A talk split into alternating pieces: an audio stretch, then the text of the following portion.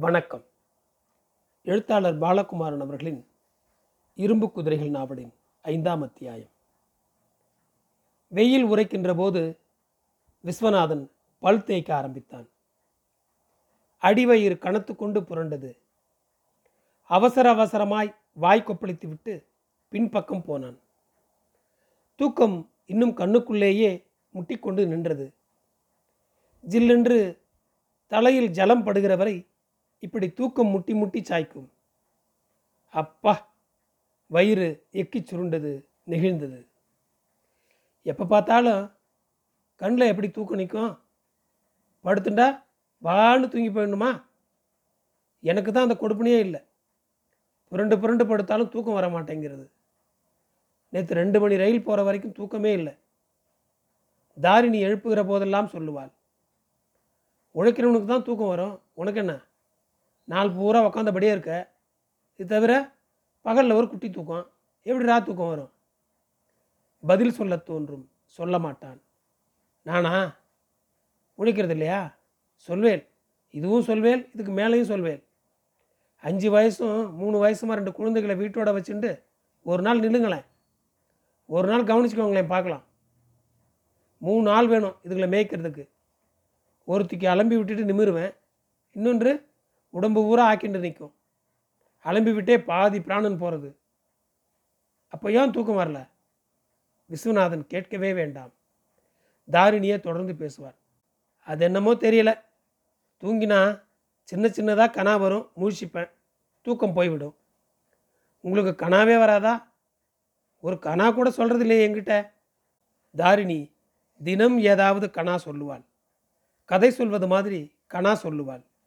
நீளம் நீளமாய் முடிவில்லாத நந்தவனம் கட்டிக்கொள்ளவே முடியாத கூரைப்புடவை அடையவே முடியாத மலை உச்சி சாப்பிடவே முடியாத தோசை என்று கனா சொல்வாள். விஸ்வநாதனுக்கு ஆச்சரியமாய் இருக்கும். இது அத்தனைக்கும் காரணம் இவள் பகல் பொழுது நீண்டதாய் இருப்பதுதானோ என்று தோன்றும். அஞ்சு மணிக்கு வந்து கூட்டிட்டு போகிறேன்னு சொன்னேன் ரெண்டு மணிக்கு எழுந்து பால் காய்ச்சி காப்பி குடித்து தோசை பார்த்துட்டு மூணு மணிக்கு இதுகள் ரெண்டையும் கிளப்பி தலை பின்னி பவுடர் போட்டு நாலு மணிலேருந்து காத்துட்டுருக்கேன் எட்டு மணிக்கு சாவகாசமாக வரேன் என்னத்தை சொல்ல? சேன்னு போயிடுது. வேறு காரியமற்று இவன் வருகை மட்டுமே குறித்து இதற்கெனவே திட்டமிட்டு ஒவ்வொரு மணி நேரத்தையும் ஒவ்வொரு நிமிடத்தையும் முள்மேல் நின்ற வண்ணம் கடந்திருக்கிறாள். இவள் வேறு எப்படி கனவு காண முடியும்? முடிவே இல்லாத நந்தவனம். அடையவே முடியாத மலை உச்சி சாப்பிடவே முடியாத தோசை விஸ்வநாதனுக்கு சிரிப்பு வரும். பாவமாயும் இருக்கும்.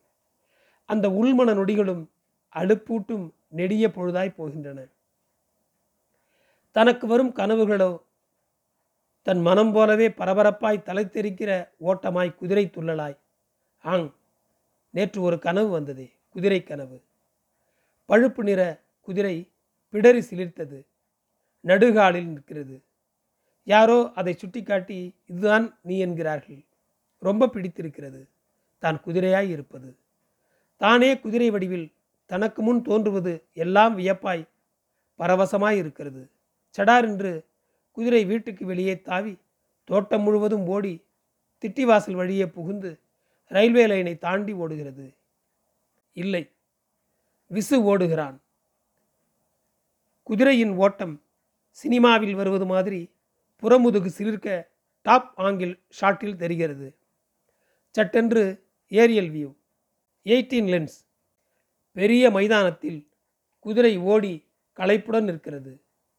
சட்டென்று கட் பண்ணி குதிரையின் நுரை பொங்கும் முகம் க்ளோஸ்அப் குதிரைகள் கடவுள் ஜாதி. அதை கும்பிடுதல் உலக நீதி. யாருடைய கனத்த குரலோ தெளிவாய் கேட்டது. புணர்ந்தபின் குதிரைகள் ஒரு நாளும் தூங்கியதில்லை. பிடரியை சிலிர்க்க ஓடும் பின்னங்கால்கள் வயிற்றில் மோத. மனிதரில் உயர்ந்தவர்கள் மறுபடி குதிரையாவார். மறுபடி குதிரையாகி மனிதரை காண வருவார். குதிரை முகத்துக்கு அருகே யாரோ கவிதை சொன்னார்கள். அடுத்த பகுதி இவனை சொல்லு சொல்லு என்றார்கள். குதிரை மிரண்டது. எகிரி எகிரி குதித்தது. சீக்கிரம் சொல்லு.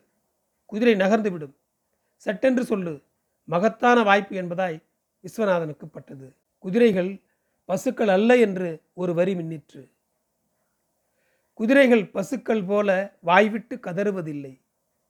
வலியில்லை என்பதல்ல வலிமையே குதிரை ரூபம். தொட்டதும் சிலிர்க்கும் குதிரை சவுக்குக்காக பணிந்து போகும். இது குதிரைகள் எனக்கு சொன்ன வேதத்தின் முதலாம் பாடம்.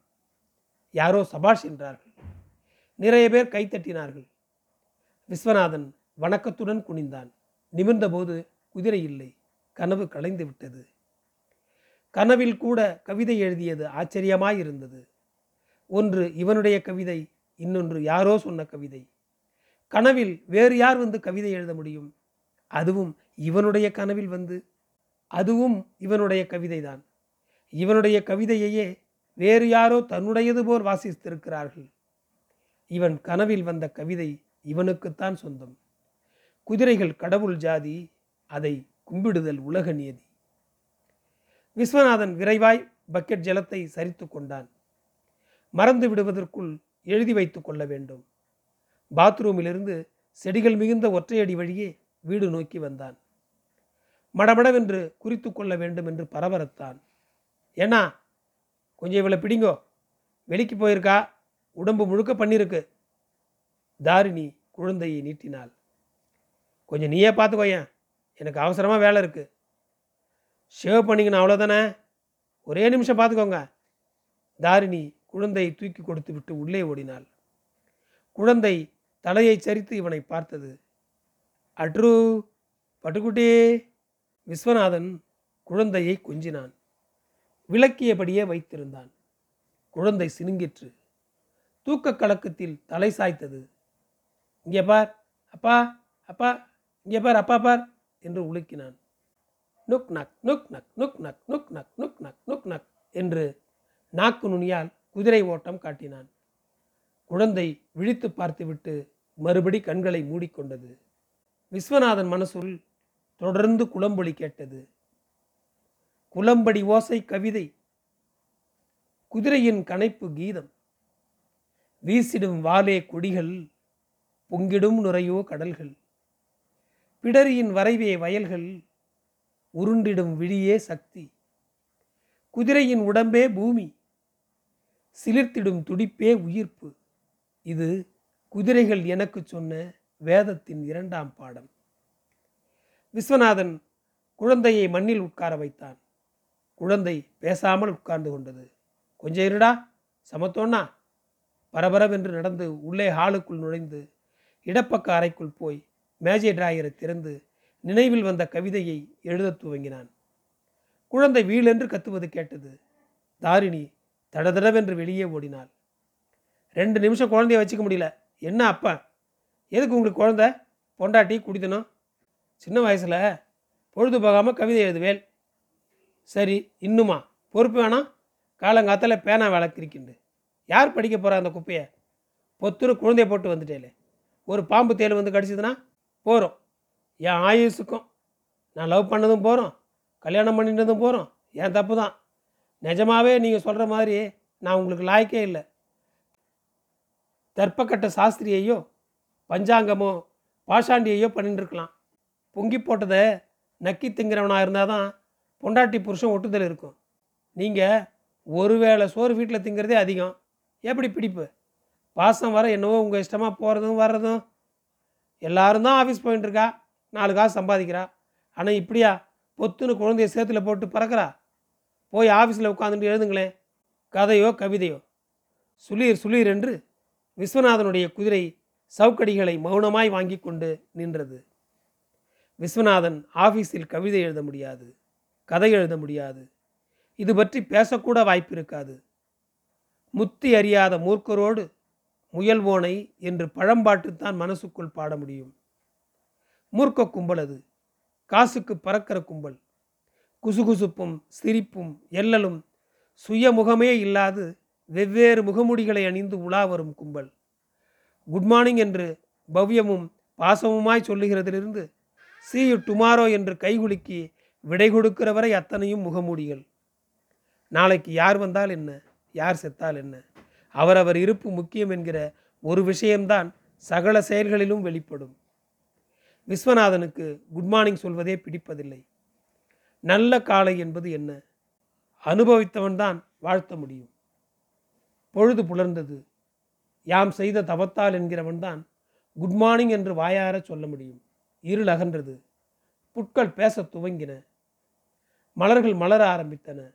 பனித்துளி வழியத் துவங்கிற்று என்று பார்த்து பார்த்து வியந்த பொழுதுதான் அர்த்தமுள்ளதாகும். கீசு கீசென்று ஆனை சாத்தான். பேசின பேச்சரவம் கேட்டிலையோ பேய் பெண்ணே பேசிய பேச்சரவம் கேட்டிலையோ பேய் பெண்ணே ஆணை சாத்தானை இங்கே யாரும் பார்த்ததில்லை. அந்த பெண் ஆத்திரம் தாங்காமல் பேய் பெண்ணே என்கிறாள். பேய் மாதிரி தூங்குகிறது. பின்னிரவில் தூங்கும் பேய் பின்னிரவில் விழிப்பு வர வேண்டுமாயின் ஆணை சாத்தான் கூவும்போது எழுந்து கொள்ள வேண்டுமாயின் எப்போது தூங்கப் போக வேண்டும்?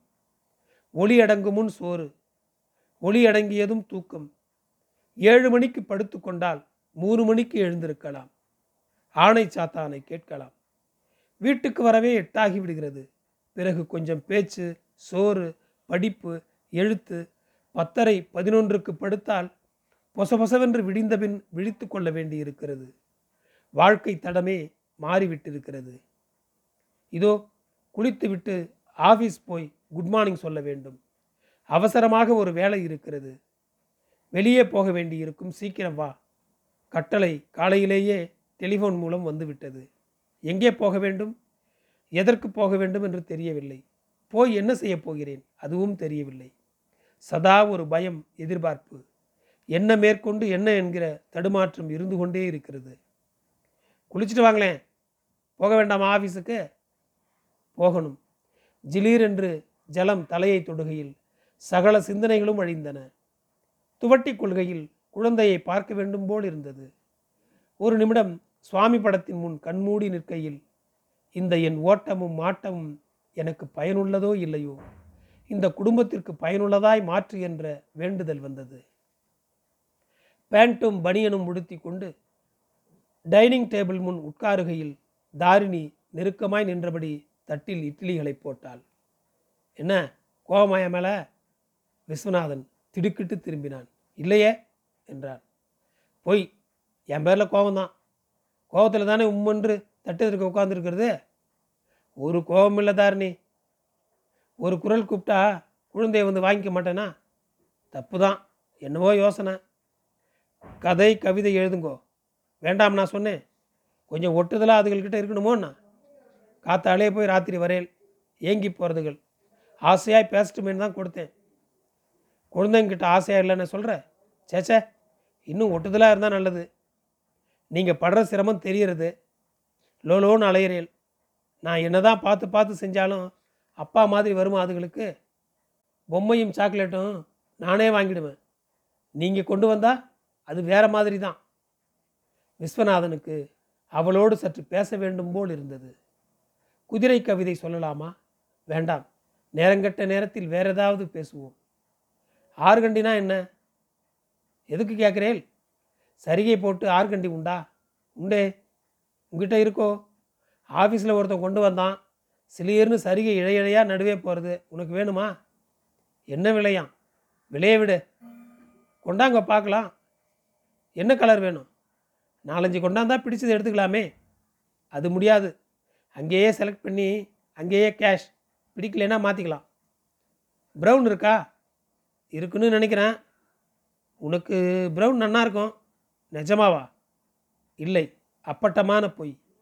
ஏதோ பேசணுமேன்னு தோணித்து. சொன்னேன். விஸ்வநாதன் எதுவும் சொல்லாமல் அவளை உற்று பார்த்தான் அலட்சியமாய் இடது பக்க தலைப்பு தழைய அருகே உட்கார்ந்து கொண்டிருக்கிறவளை பார்க்கிற போது பிடித்துத்தான் இருக்கிறது. பேசுகிற போது வெளிரி விடுகிறது. தாரிணி ஒரு கணம் அவனை அணைத்து கொண்டாள். கிளம்பும்போது குழந்தைகளை வாசலுக்கு கொண்டு வந்தாள். இரண்டும் அப்பாவுக்கு முத்தம் கொடுத்தன முத்தம் பெற்றன. வரட்டுமா? சீக்கிரம் வந்துடுவேளா? தெரியல ஃபோன் பண்ணுறேன் மோட்டார் சைக்கிளை உதைத்து கிளம்பினான். நிமிர்ந்து தாரிணியை பார்த்தான். கண்ணில் மயக்கம் சூழ தாரிணி நிலைப்படியில் சாய்ந்திருந்தாள். புருஷன் என்பது சகல நேரத்திலும் பெண்களுக்கு போதையானவன்தான். இங்கு பெண் சொத்து என்பது சரியில்லை. புருஷன்தான் சொத்து. பிரிக்க முடியாத சொத்து. பெருஞ்செல்வம் எந்நேரமும் அவன். அவன் அருகே இருப்பதுதான் அழகு சுகம் சௌகரியம். தாரிணி பாவம். இன்று மாலை சீக்கிரம் வந்துவிட வேண்டும். விஸ்வநாதன் ஆஃபீஸுக்குள் நுழைந்ததும் நிறைய பேருக்கு குட் மார்னிங் சொன்னான். ஆஃபீஸர் அறைக்குள் நுழைந்ததும் குட் மார்னிங் சொன்னான். அவன் கம்பெனிக்கு வரவேண்டிய பம்பாய் சரக்கு இன்னும் வரவில்லை. அது வந்தால்தான் உற்பத்தி முடங்காது இருக்கும். புத்தூர் போகிற வழியில் ஒரு வண்டி கவிழ்ந்து கிடக்கிறதாய் லாரி கம்பெனிக்கு செய்தி வந்திருக்கிறது. ஒருவேளை இந்த லாரியாக இருக்கலாம் இல்லாமலும் இருக்கலாம். நிச்சயம் புத்தூர் செக் போஸ்ட்டுக்கு கால் வந்திருக்கும். ஆள் அனுப்பி விசாரிப்பதாய் லாரி கம்பெனி சொல்லிற்று. யூ டூ ஒன் திங் டிரைவரோட கார் எடுத்துகிட்டு போ. இதான் லாரி நம்பர். லாரி கம்பெனி ஆள் ஒருத்தனையும் கூட ஏற்றிக்கோ try to locate the vehicle உடனே ஃபேக்ட்ரிக்கு அதை அனுப்ப முயற்சி செய். வண்டியை பிடிச்சதும் எங்கே இருந்தாவது ஃபோன் பண்ணு. எவ்வளோ காசு வேணுமோ எடுத்துக்கோ. காரியம் முக்கியம். Try to locate the lorry. சரக்கு வந்தே ஆகணும். என்ன வேணுமானாலும் செய் உடனே செய்.